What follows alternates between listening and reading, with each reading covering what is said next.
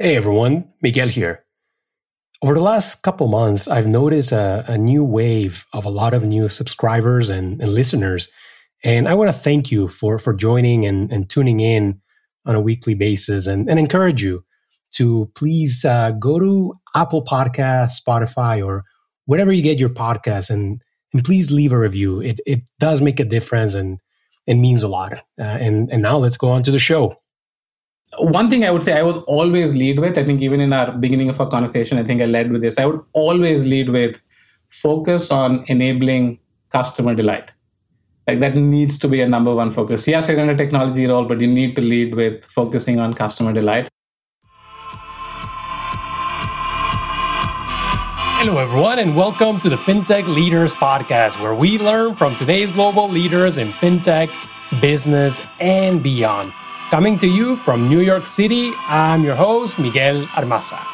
My guest today is Ankur Sinha, Chief Technology Officer at Remitly, a financial services provider for immigrants and their families in over 135 countries and one of the leading fintech companies in the remittance space, with offices in Seattle, London, Krakow, Manila, and Managua Remitly was founded in 2011 and went public on the NASDAQ in 2021. We discuss joining Remitly after a long career in Google and Microsoft, and what did Ankur learn in big tech, and what are some of the key differences among these two companies, the long and complex history of remittances, and his take on whether crypto will revolutionize and transform the international payments industry. The CTO role. What are the most important responsibilities of CTOs and what companies and business leaders should consider when hiring a chief technology officer? Exciting trends in the world of remittances and how his team plans to ride an upcoming wave of growth and innovation, and just a whole lot more. Hope you enjoy my conversation with Ankur Sinha from Remitly. Ankur, welcome to the FinTech Leaders Podcast. Excited to be talking to you. Is it all the way from the West Coast? That is right. Thank you so much, Miguel. Yeah, all the way from Seattle. It is awesome and look forward to our conversation. Absolutely. Is it is it rainy Seattle or is it a nice day? It's actually super sunny out. It's probably one of our better summer days this season. So yeah, we're lucky. Very nice. Very nice. Well, Ankur, um, I have been following Remitly for several years. I'm fortunate to have interviewed Matt, uh, the CEO, your CEO, about a year and a half ago, uh, and so I was excited to to chat. And and you, you're the CTO of the company, and and that is a perspective that we don't often hear on this podcast. So I think it's going to be a very informative and interesting conversation. Um, but maybe we can start just by hearing about your background because you you do come from uh, call it big tech, right? Google and and Microsoft. So so maybe tell us, you know, what what did you learn uh, in these two iconic companies and why leave you know, a great gig at Google to join Remitly. Yeah, yeah. And maybe it'll help Miguel. I'll probably do like a little bit of a quick intro in terms of, you know, how I grew up and how I got into Microsoft and Google and then, you know, why why Remitly, which I think is is the, the crux of your question. So, you know, in general, I would say I, am a first generation immigrant. I was born in India, uh, brought up in New Delhi, which was the capital uh, I would say I was lucky to be born into a family of technologists. Like my father was in tech, my elder brother was in tech. So I think there's a natural inclination that happened. So I actually started my career with a startup. I co-founded my own startup back in India. Uh, you know, our claim to fame was we built toll management software for the Indian government, which for a first gig was kind of, you know, a really fun thing to go do. Um, but then, you know, based on advice from, you know, a number of trusted uh, advisors I had, including my father, you know, I decided to join Microsoft because it was like you go into a large technology company to learn things like scale, doing everything at scale. So I joined Microsoft, uh, spent about a good 12, 12 and a half years there, uh, then joined Google, spent, you know, three, three and a half years there, and then joined Remitly. Uh, so I would say, in terms of lessons learned, you know, from places like Microsoft and Google, I would probably call out three things.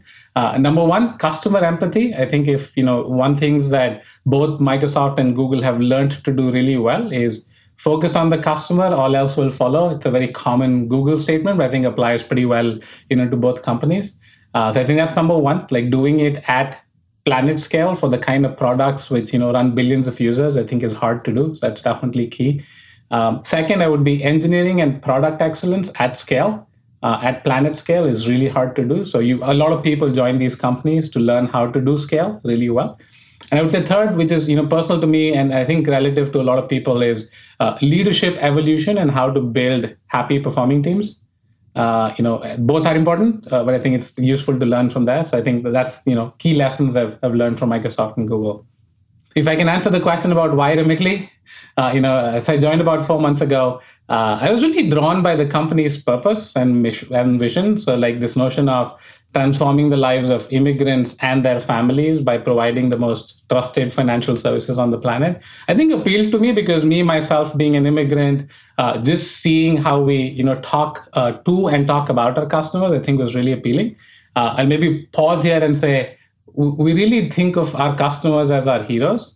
Uh, because if you think about our target segment which are immigrants uh, they do a really hard job, right? They leave their home country, come to a different one with the intent of, you know, driving prosperity, and then remittances, which is our core business, uh, is something they do to fulfill, you know, their you can call it their duty, their obligation. So we feel really honored and blessed to be able to help drive that aspect forward. So I think that was the key thing that drove me uh, towards Remitly because I think you can associate with that purpose. Uh, and then I think the culture and the people, phenomenal. I mean, you talked about Matt. I mean, he, he, is clearly an influence in terms of driving, and I think he's created a wonderful culture at the company. Uh, and I think the tech was an important aspect as well. The tech investments we've made for a company our size and scale uh, was quite impressive, and I wanted to contribute and drive that too as well. Yeah, and you're talking to a fellow immigrant and also a customer uh, at times. I've definitely used Remitly even this year a few times. Uh, so to stay a little bit on, on Google and Microsoft, a lot of people might might look at the companies and might think, oh, that's just big tech. But I'm sure there are big differences in the culture. Mm-hmm. Uh, what would you say is the main big difference uh, between Google and Microsoft? Mm-hmm. Yeah, I think they're, they're different in the sense of I would say Microsoft is really, really the king of enterprise in some senses, right? Like they've really mastered how to do enterprise. Uh, so when you look at you know a lot of Microsoft's key successes, where you look at Windows in the old world, or if you look at Azure now, uh, I think they uh, Office is another big you know aspect. So so the culture is a lot more optimized to drive successes of organizations. If you look at Microsoft's vision, right, it is about enabling other organizations to achieve their full potential, right? So you can see that inherent in the culture of how Microsoft evolves and builds products and services for those companies.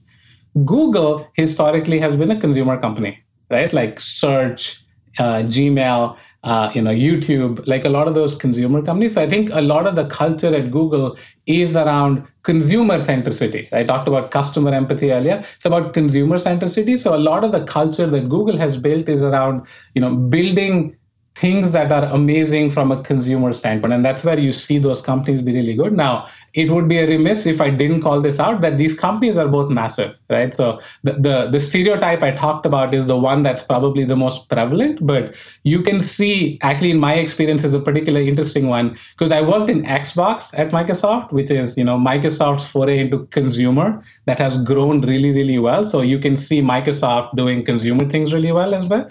And then at Google, I worked in Google Cloud, uh, which is Google Cloud, you know, Google trying to go enterprise and contributing to that. So you, you can see even these big companies have specific nuances in culture. Uh, and how they build products and services depending on you know where they're targeting. But I would say those are you know some interesting key deltas.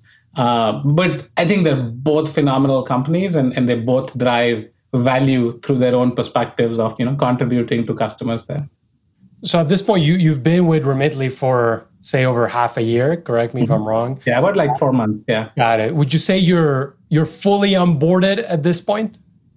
I would say so. I, I, feel like it's been a lot longer. Like I, I, think this is probably true to a lot of people at Remitly. Like I think you know we are so passionate about what we do, uh, so it feels a lot longer. But yeah, I've spent just about four months. I would say I'm I'm generally pretty ramped up. I think I understand you know a lot of what's happening and what we want to go do. Uh, but yeah, it's been an incredible, like you know, first ninety plus days for me here at. Yeah, t- tell us about those uh, those first few months. Um, yeah, yeah. What what has been the most surprising thing you've learned, and then kind of some of the some of the takeaways? Yeah, I would say like if, if I explain to you maybe as, as a good you know takeaway for people listening to this podcast, like I really wanted to spend my first 90 days a lot of people have probably heard about this notion of you know first 90 days how you should structure it. So as, as a leader coming into a new organization i really focused my first 90 days on, on four big categories right? Uh, listen and learn come in and understand what's happening understand the people understand the space. Uh, measure and assess measuring and assessing what the current state of different things are technology and otherwise. Uh, act and iterate uh, can we act on certain things and drive some you know key wins in, in the first 90 days and then iterate on those as time goes on? And then lastly uh, scale and innovate right? How do you drive things in a, in a role like mine? How do you drive that scale and innovation from a technology standpoint to take the company forward? So i think those four areas have been key to my ramp up as i've come in. Uh, things i've learned uh, i would say i've been really inspired by the customer centricity at, at remitly uh, the focus on improving lives for immigrants and their families, and it shows right from user research to product design to engineering to our support. Uh, I think it, it definitely percolates, and it really is the heart of who we are at Remitly. Uh, you asked what's the most surprising thing. I think the most surprising thing I would I think I've learned is how complex a remittance can be. Uh, like on the surface, it feels easy, right? Like you're just transferring money from X to Y. Like how hard can it be? Uh, but when you think about you know onboarding of you know funds coming into you know a, a remittance uh, the actual transfer of you know doing a uh, cross currency cross country transfer to offboarding how that fund gets dispersed to you know the receiving customer uh, and really being able to provide this sense of peace of mind to our customers is really really hard uh, both technically and operationally so i think it's been really good for me to learn that uh, at, at scale and i think that's been very positively surprising.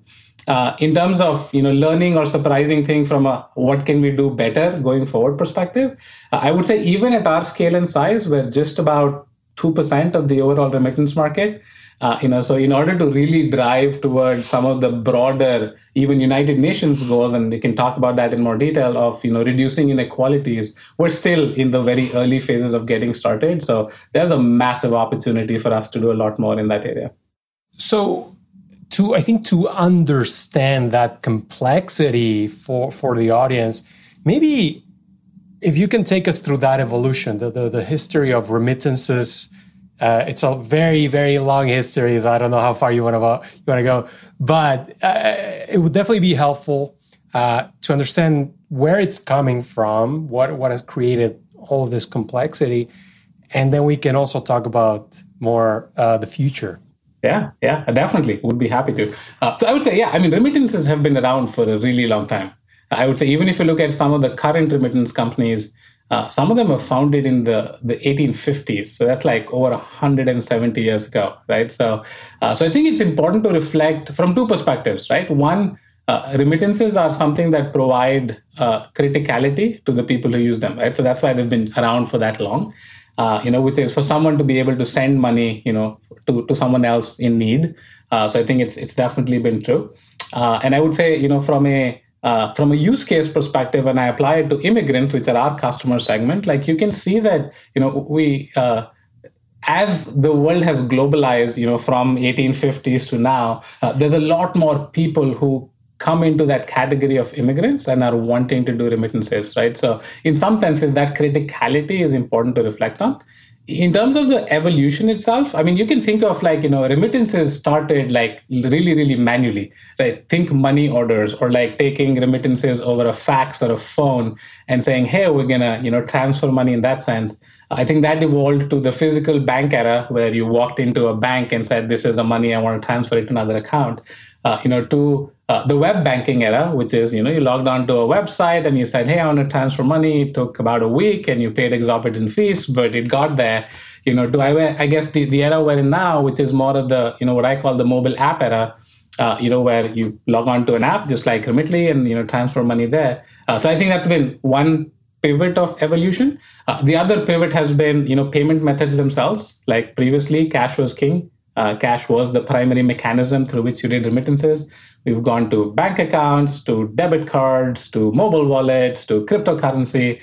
Uh, so in that sense, I think that evolution is another pivot, which is what payment methods they, they've used. And I would say from a from a general scenario perspective, if we want to evaluate, and we'll probably cover this as we talk more about this, the evolution from a customer standpoint has been around three big factors. The cost of doing remittance, how much does it cost? How much am I paying uh, in fees or in like, you know, FX spread? Uh, what's the speed of it? How long does it take? And then, you know, what is the peace of mind or convenience of doing remittance, right? Like, do I know what's happening? uh, am i aware and like how do you provide that peace of mind i think those are the three aspects that have also evolved over time as well uh, and and i guess um, thinking about the future of remittances one use case for crypto that that a lot of people a lot of advocates for crypto uh, talk about is making remittances more seamless cheaper faster et cetera et cetera um, I think you're the best person to tell us if if this uh, use case has any legs, right? Uh, and whether you see this technology uh, transforming the remittance space at scale, uh, or are people just smoking something? Yep, yeah, that's a really really good question, and yes, a question we get quite a lot. So uh, I would say, as a company uh, we've definitely been watching crypto for quite a long time. And, and I think the, the approach we've taken is we monitor for which of our custom problems can crypto, the technology, help solve for. And then we either then either build or partner based on that, right? Like either we build it ourselves or we partner with somebody to do it. I would say when it comes to remittances, I feel like sometimes there's been this, uh, you know, a lot of talk around, you know, can we just apply crypto or blockchain to remittances and make it free? and instant, right? Because it's a distributed ledger. You know, it's it's in the public domain. Like you, you should be be able to make it free and instant. Uh, and I think it's important to think a little bit more deeply in terms of one, what is the remittance scenario? Uh, where do the costs come from? Where do the latencies or delays come from? And does you know crypto or blockchain really does solve for that in a in a global sense, right? Cross country. So so we maybe dig into it a little bit more. Um, it's important to first maybe analyze where do costs come from in a remittance, right? Because cost primarily comes from, I would say, a set of variable costs and a set of fixed costs, right? So the variable costs are uh, money onboarding, right? You're getting money from an account, a cash, into a system that will then, you know, transfer it into your receiver's account. Uh, so collecting those funds, doing so quickly, providing compliance, regulatory compliance, uh, providing security, protecting against fraud, uh, all of those, you know, come at a cost that we would need to continue to invest in. And then that's for onboarding. And then for dispersing or offboarding, um, it depends on what you're offboarding into, right? So if you're doing a crypto to fiat transfer, if somebody wants to cash it out, right, you're still paying. Like if you look at any of the crypto exchanges, when you want to do a crypto to fiat transaction, you pay I would say, an, a fairly large fee on it, right? So, in some senses, it's important to dig into what the cost of remittance today is, and does crypto actually help with it? Uh, so, those are variable costs, right, from offboarding, onboarding perspective. Uh, from a fixed cost, fixed cost perspective, there's a notion of, you know, your infrastructure. You're doing fraud prevention. You're building security. You're building a mobile app that makes sure you provide a better experience. So, if you take those into account, uh, that's the state of the union in terms of where remittances stand and where crypto can or cannot help, right? I would argue if there was one single cryptocurrency, this has also been a pretty big narrative, right? If there was one single cryptocurrency that all governments adopted, right, then it would then it would solve for this problem right? Because then uh, its regulatory compliance is handled for. Uh, you have one singular currency, so there's no quote unquote conversion to be had. But I would say over the past couple of years, we've seen that that's not the narrative that's evolving, right? Even Bitcoin has evolved to be more of a store of value than a currency that people are using to transact and buy or sell things for right? So in some senses i would say there's been some good lessons learned. Even we've learned around you know how having one global currency is not necessarily a technology problem because the technology exists. We could use it. It's more of a regulatory challenge right? Like will the governments will the regulatory institutions will the central banks adopt it uh, so there's been some talk about stable coins and you know different governments adopting stable coins i would say if that happens we'd be the first ones to go drive integrations with it uh, but till that happens, I think we're more in this, uh, you know, wait and watch, but also partner phase. So if you look at Remitly, Uh, we've partnered with, I would say, two of the most innovative companies on the planet in this space. So we've partnered with Coinbase and we've partnered with Facebook, uh, you know, to be able to drive some of their investments in this area. Uh, in some ways, it's good validation for us uh, because the fact that they've partnered with us tells us that there are complexities here that they want to leverage our network, our scale for in order to drive that regulation forward. But uh, as that situation evolves, I think we'll continue to you know evaluate crypto of its scenarios. But from a remittance perspective, I think that's where the challenges are. Uh, where you know cost will still be there if you're converting to fiat, and you know latency will still be there if you're offboarding or onboarding you know from different uh, providers as well. So since crypto is not going to revolutionize the industry quite yet, uh, what are some of the more immediate innovations that you are most excited about and that Remitly is going to act on? Mm-hmm. Yeah, I would say I think one thing we've noticed is there's definitely been a rapid change and probably accelerated by the, the pandemic uh, you know, for how uh, financial services are delivered to customers across the globe, which includes payments, which you'll see a lot of fintech companies trying to innovate on.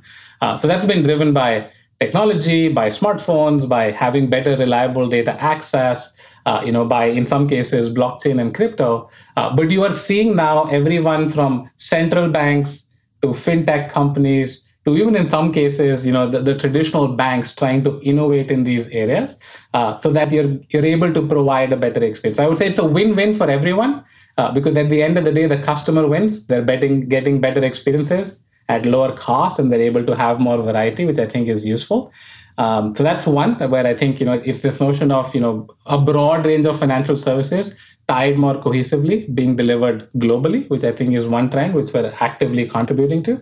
Uh, the second one is obviously the one that everybody talks about, which is you know remittances and financial services to be you know originated and handled more digitally. Because you know, I think I don't know the exact number off the top of my head, but you know, over 70% of remittances still happen offline right? So in some senses, being able to drive that more online, I think COVID helped accelerate it. But a lot of it is going to be you know, driving that digitalization of, of remittances and some of the other financial services. Uh, you know, from how we apply it to Remitly, I would say I would say we're right up there in terms of you know having an innovative platform that is able to drive digital remittances uh, at you know a pretty rapid pace at a pretty low cost. Uh, you know, driving features at scale, so being able to you know innovate with new features for our customers, uh, and then being able to do it in a way that's you know scalable, secure, uh, and manageable, you know, from a sustainability standpoint, driving that forward, I think has been pretty key to us in that sense. Let's talk a bit about the CTO role. Mm-hmm. Um, how would you describe your top three responsibilities? For sure, yeah, I would say uh, from a from a CTO role standpoint, uh, I currently oversee uh, all technology investments at the company. So I would say my, my top three responsibilities would be managing technology strategy and investments across the company and all of our product units because we have a remittance product unit, uh, a banking slash passbook product unit, and, and a, what we call Remitly for developers, you know, B2B product unit. So making sure that the technology strategy straddles all three and other ones that we might build out and being able to rationalize that both for the short term as for the long term. Uh, that's number one. I would say second is uh, managing our platform and engineering architecture, uh, managing it from a scalability, reliability, and all the different sub platforms perspective, because you can think of it as remittance, finance, data platforms, machine learning and AI, information security, and making sure that those supporting systems are working at scale as we continue to grow. And then third, uh, in my mind, the most important one, uh, ensuring that we can, you know, build and support this in a self-sustaining, self-growing fashion uh, from a people product and process standpoint. So people meaning, you know, creating that organizational setup to make sure it can continue to scale. Product, making sure that we're continuing to invest long term as well as iterate on our product strategy as we build it. And then process, doing it in the most efficient and effective fashion as possible for the company. Yeah, no, that's uh, that's fascinating because because also you have you're, you're, dealing with hundreds of currencies. Um, I believe Remitly started. Is it with uh, U.S. Philippines corridor, right? But, performance investments are we always available are we always you know giving the user an experience that they don't have to wait and you know see the the experience to load how do we do that Um, third is security and compliance. Our business is built on trust. Uh, so if we don't invest in that security and compliance, building trust capability, I think we lose. So we invest a lot there. And then lastly, extensibility. How do we make sure that our platform can continue to evolve and you know continue to serve customers, but keep giving new capabilities we can evolve? So that's number one. Number two, uh, we have this notion at Remitly that we call localization at scale, right? So we do this thing where we say remittances are global, but our customers are local right? So how do we do experiences in our platform and platformize how we do things at local relevance whether that's from a you know language translation perspective that's from a local payment method perspective uh, or whether that's from how do we make sure that we're doing it at scale in that local receive country? An example is you know there are certain countries where cash pickup is the primary disbursement mechanism and we need to partner to build that global network that supports you know that cash pickup in those countries. So we do platformize a lot of providing that localization at scale. And I would say number three, from a technology standpoint, is what I call engineering excellence. How do we do all of this from an engineering standpoint that's sustainable and maintainable from a uh, supportability standpoint? How do we keep adding to it without sacrificing scale and quality? Uh, and, and, that's something we actively invest in, in making sure that engineers are spending time uh, driving those investments to have a maintainable and supportable platform. If you were advising another fintech company or, or more incumbent financial services company to bring a CTO on board, what would you say they, they should focus on? What what, what concepts and, and skills should yeah curious curious about this this problem because yeah, a, a, lot of people deal with it. Yeah, that, that's a really good one. Yeah, I, I actually have to think a little bit more deeply about that one, but I would say uh, one thing I would say I would always lead with, I think even in our beginning of our conversation, I think I led with this. I would always lead with focus on enabling customer delight. Like that needs to be a number one focus. Yes, you're in a technology role, but you need to lead with focusing on customer delight. I would say that would be number one. Uh, number two would be build technology for impact. Uh, don't build technology for technology's sake. We have a lot of situations where people have a solution in the form of a technology and they're looking for a problem to solve right? So uh, lead with the problem and then find the right technology solution to solve it. So i would say technology for impact which can also you know be be rephrased or expressed as you know transform your area by challenging the norm right? Like in some cases you know when when new incumbent companies do come up uh, they are trying to challenge the norm. So i think it's important to think about what problem are you trying to solve and then find the right solution for it that can be you know driven and led by technology I would say number three would be focus on product and engineering excellence. And I'll explain a little bit what each of those mean. Product excellence means you've done your MVP, right? So you've validated your product market fit and you've validated that it is there. You then need to make your product really, really good, right? So that's what product excellence is, which is iterating on your product to really, really be best in class. Uh, and then second is engineering excellence, which is as you go build that product over iterations, you need to make sure that your systems are set up in place so you can scale right? All of this applies assuming you have product market fit, but I think it's really, really important to focus on that product and engineering excellence.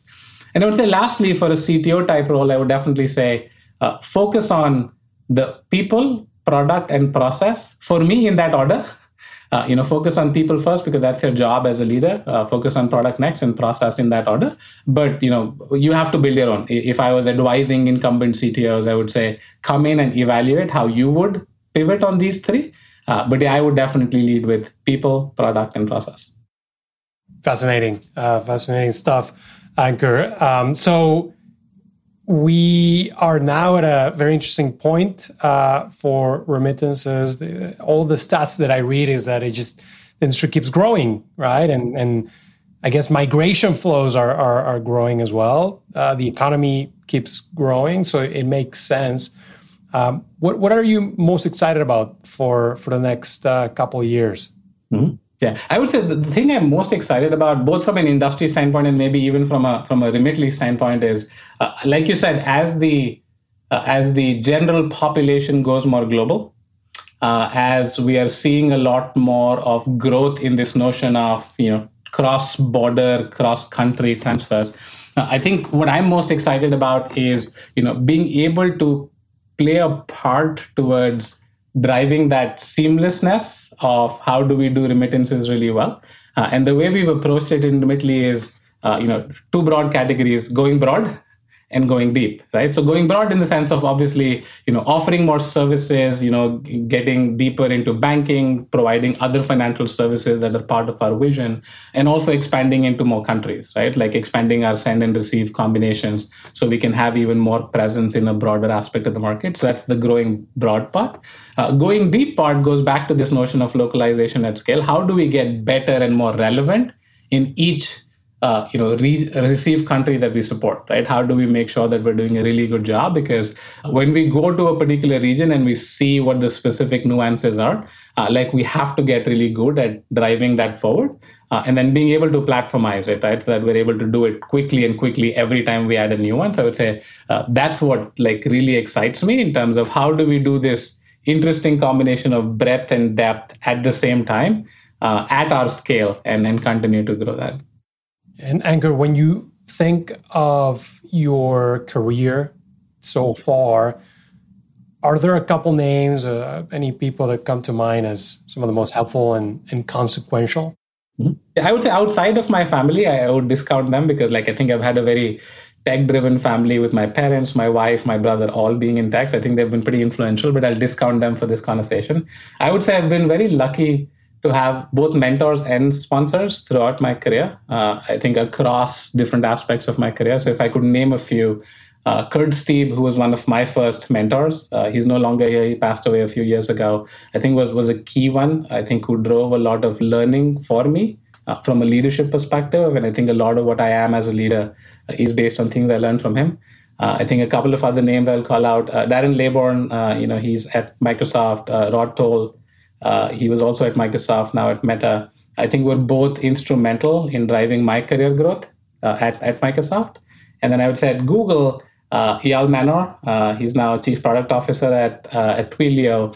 And then Chandu Tota, who's a VP at Google, I think were again key sponsors for me uh, as I spent time at Google and, and grew there. So key people, I, I will never forget their contribution. and I've always felt supported and they've always given me opportunities to grow uh, when I thought, you know, I couldn't have those opportunities. So I am incredibly grateful to them.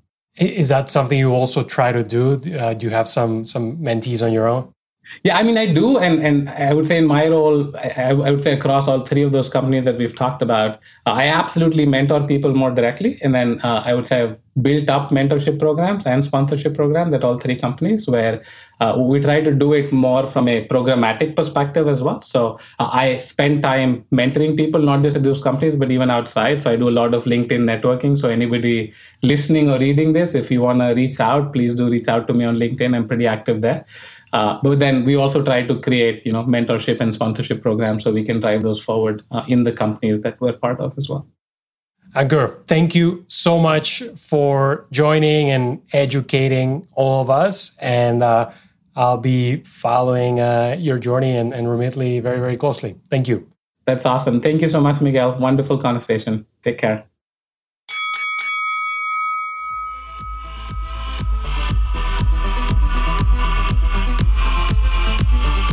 Thanks for tuning in, and I hope you enjoyed this episode with Ankur Sinha, Chief Technology Officer of Remitly. If you want more interviews, make sure to subscribe, follow, and leave a review on Apple Podcasts, Spotify, or whatever you get your shows. It helps and means a lot. Signing off till next week, I'm your host, Miguel Armaza.